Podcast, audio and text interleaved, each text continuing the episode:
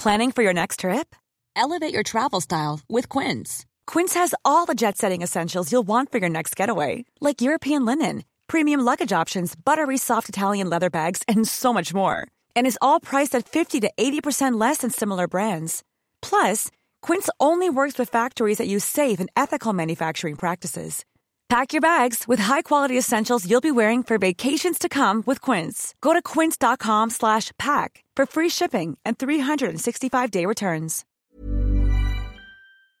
I must say there's certainly some reading in the local papers with regards to that documentary that's coming up on the B B C on Tuesday night. Alison Morris writing in the Irish News, starting with U V F bombing at a County Down reservoir in nineteen sixty-nine was financed by the late D U P leader Ian Paisley, a retired British Army commander has claimed. Uh, former company commander David Hancock was stationed near Silent Valley when the bomb exploded on April twentieth, cutting off part of the water supply to Belfast. Uh, speaking to the B B C Spotlight for the special series on the Troubles, he said an R U C inspector based at Kilkeel showed him evidence that the attack was financed by the firebrand preacher turned Stormont First Minister. That's on the front of the Irish News. Uh, Ivan Little is writing in the Belfast Telegraph under the headline McGuinness and Paisley new claims over their terror roles. Uh, previously unseen footage of the late Martin McGuinness showing a gun to children and at the preparation of a car bomb is set to be broadcast. A major new B B C Spotlight documentary will also air claims from a former senior army officer that the late Ian Paisley helped fund a U V F bombing campaign in the nineteen sixties.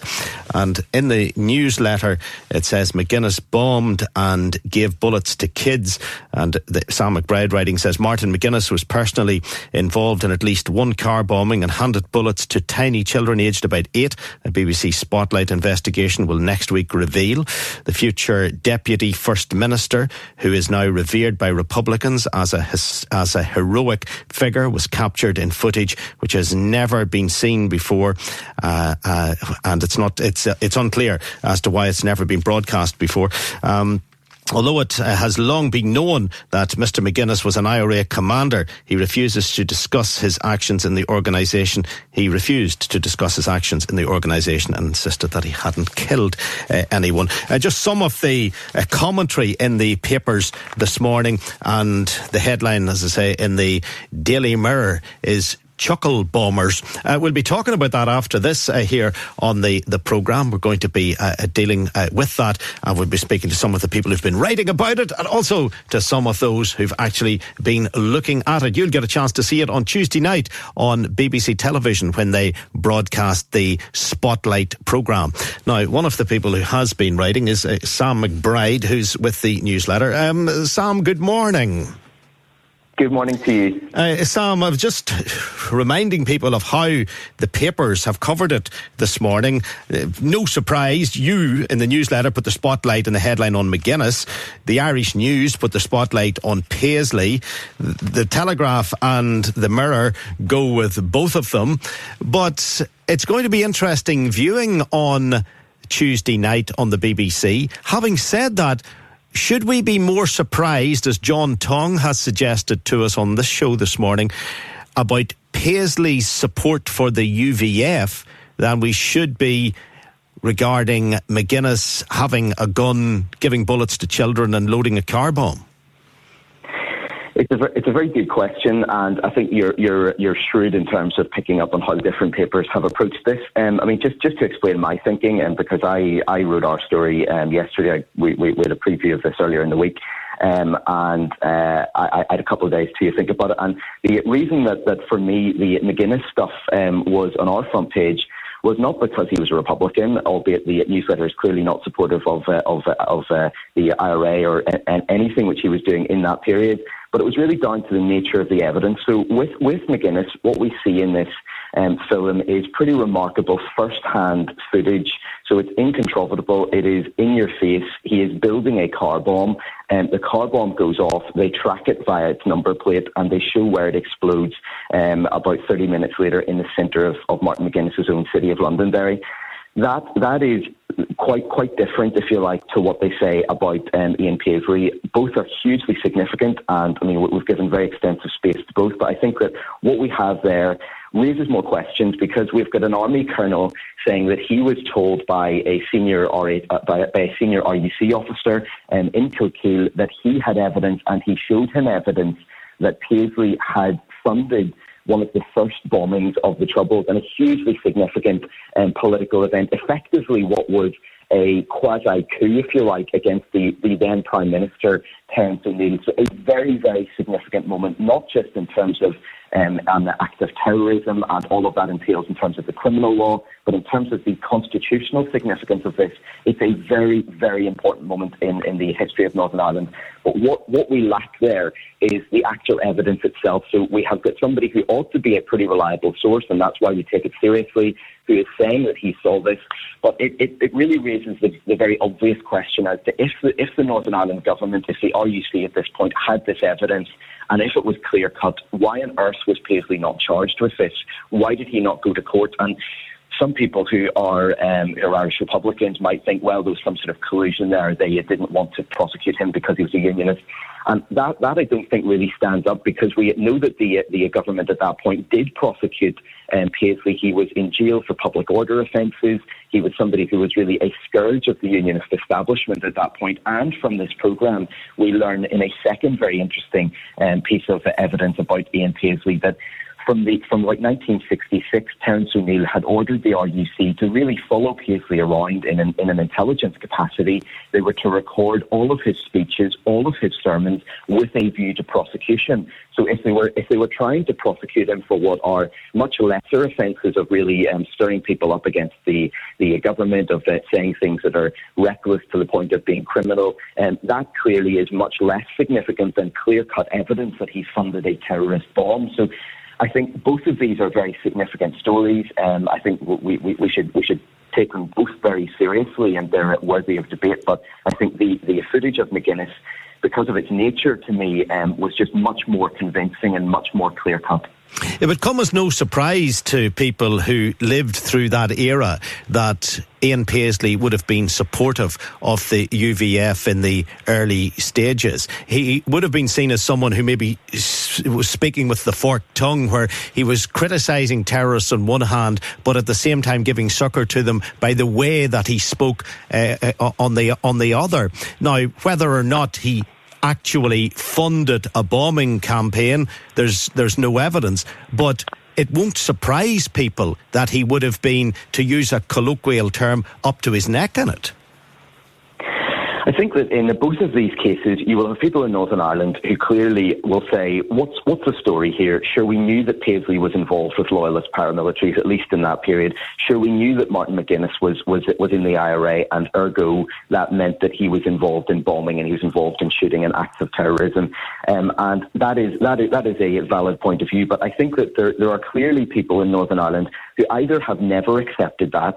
Um, you can you can look at the uh, vote for for um, for Sinn Féin and for the D U P. Even in those um, early periods, it was obviously Ian Paisley founded the D U P several years later. But there, there was clearly a section of, of the of the Northern Ireland society which either didn't care about those things or didn't believe what was being said about them at the time. And therefore, I think having evidence of this um, goes far beyond um, the uh, sort of classic the uh, dogs in the street know what's going on. That's that's all well and good, but I think that when When we come to assess this in a historical context, it's important to have the evidence of this. And in both of these cases, we have got some evidence. Um, I think there, there's, there's a difference in terms of the strength of that evidence, but we, we have got some significant evidence that adds to our understanding of what was actually going on. And I think in the terms of the U V F, I think Paisley certainly had an ambiguous um, relationship with the U V F in those years, but I think that He he always argued publicly, to the best of my knowledge, that, that he was not supportive of the U V F. He certainly would have argued that he was not supportive of them at the point where they were killing people or breaking the law. Um, people in the U V F at, at, at that point, and other loyalists, were clearly um, pretty contemptuous of that and thought that he was, the, the they would have called him the Grand Old Duke of York, who had marched up the hill and then left him there and abandoned him and gone on to have a have a very successful political career. But whatever about that, I think having evidence of what these people actually did as opposed to what we think they might have done or speculation, it really removes an, an, an element, if you like, of that um, that lack of clarity and that Um, that ambiguity around what was actually going on. And I think w- w- when it comes to both Ian Paisley and Martin McGuinness, and perhaps particularly Martin McGuinness, there are people in Northern Ireland who did not live through that period. I, I did not live through that period, but there, there are people who did not even live through um, any period of the Troubles. Um, e- people who are now voting, um, who, who, were, who were not even born at the time of the Good Friday Agreement. So to them, I think, um, in many cases, and I'm, I'm not meaning to be patronising because some of them will be interested in history and will have read about this, but understandably, many of those people will not have the sense of what went before. They will only ever have encountered Ian Paisley and Martin McGuinness in in the form of statesmen, of peacemakers, of people who were, if you like, trying to make Northern Ireland work. I think this is a very stark reminder that that is only um, at best part of their stories. Of course, and for people of my age group, many people would have seen the rhetoric of Ian Paisley as almost the speech of a recruiting sergeant for loyalist paramilitaries, whether or not he was involved in an actual bombing campaign or funding the, the bombing campaigns. There's never been any evidence of, of that. But his, his rhetoric drew young loyalists into illegal organisations. Well, I think, I mean, that is that is true insofar as we have got people who have said publicly as as members of the U V F or the U D A that they joined up based on what they heard from Paisley. Now, I mean, yes, yes, we've got to be, I suppose, careful to a certain extent about just accepting what everyone says retrospectively to justify their actions. But I think that there was clearly a a febrile and a a, a very um, unstable um, situation in Northern Ireland at this point. We we know what happens in Northern Ireland when, when people feel that they're under threat. At this point, people were, um, in, in, a, in a unionist sense, I suppose, felt constitutionally under threat in a way that they had never felt before in the history of Northern Ireland. And I think that there's a very interesting Um, element of, of this Spotlight programme as well, where they move beyond Paisley and McGuinness and they they, they have this um, top secret memo from a senior army officer, the most senior officer in the British Army, um, General Sir Mike Carver. He was Chief of the Land Forces at the, this time, and he, he says in, in this memo, which was only seen by one cabinet minister, that really in, in his view the solution to um, to the, the the Northern Ireland problem, if you like, from, from his point of view and from the British government's point of view, was to have have a border poll, and ultimately it was to have a to to to move beyond British rule to having Irish unity. Now, that, I suppose, in, in some ways backs up not what people did in terms of loyalist terrorists in that point, but it backs up the the evidence, I suppose, that this was a point at which Northern Ireland constitutionally was perhaps even more unstable and insecure than even people realised at that point. I mean, it would have been pretty extraordinary if at that point people had realised, and I think it would have been pretty extraordinary to the I R A in terms of what, what they were trying to achieve if they had realised that at that point in the early nineteen seventies, they had got the British government and the British military to a point where they, they were at least discussing the possibility of just trying to get rid of Northern Ireland because they couldn't see any other way of solving this problem. And one final point, the footage of Martin McGuinness with the gun giving the bullets to the children and being associated with the car that eventually exploded, I think, in Shipkey Street. Where did that footage come from? Was that was that, was that sourced in, in America? Because people would be really interested to see this. It's it's a it's a it's a very good question, and the, the honest answer is that I don't know. But there is an element of mystique around this, and there was a preview screening of this earlier in the week, and the the uh, the B B C reporters behind this said that um, they would not answer that question at this point, but they said that in future episodes, this is part of a seven part series, and they said that in future episodes that question will be answered. It seems that there is some significance to this footage, to um, to how it has um, either been gathered or how it has been lost and found or whatever has gone on there. There is something significant about this, which we don't at this point know. But one one of the really interesting elements about this, if we if we go beyond um, people saying that, yes, we knew that Martin McGuinness was in the I R A, yes, we knew that that would necessarily have entailed him planting bombs or being involved in that, one of the really significant elements of this is seeing him um, going up to children. Um, in, in, in, he's sitting in a, in a car at the time. He's showing them guns. He's handing them bullets. These are very young children, perhaps eight, nine, ten years of age. And we, we, we've got a former I R A bomber, um, Shane Paul O'Doherty, who was um, who, who, who was somebody who would have known Martin McGuinness at that time, who was involved in bombing himself, but who now regrets it. And he, he commentates really on this footage as it is broadcast, and he says, it's horrific really, because here was McGuinness showing eight, nine and ten year olds guns and bullets. They were exciting. People had a feeling that you were in television, you know, you were superstars. And what really stuck in my mind when I saw that was what ultimately became of those children. We we know that at that point, on, unlike what Martin McGuinness probably thought at that point, they were not on the cusp of victory. Um, the troubles were to go on for decades to come. Did some of those children, impressionable as they were, end up becoming killers themselves? It's a very relevant uh, question. Uh, to Sam, thank you very much indeed. Sam McBride from the newsletter. Uh, Ivan Little suggesting in his article in the Belfast Telegraph that the material comes from an American T V filmmaker. Uh, the, the B B C, I presume, will tell us more as the series goes by. But uh, there's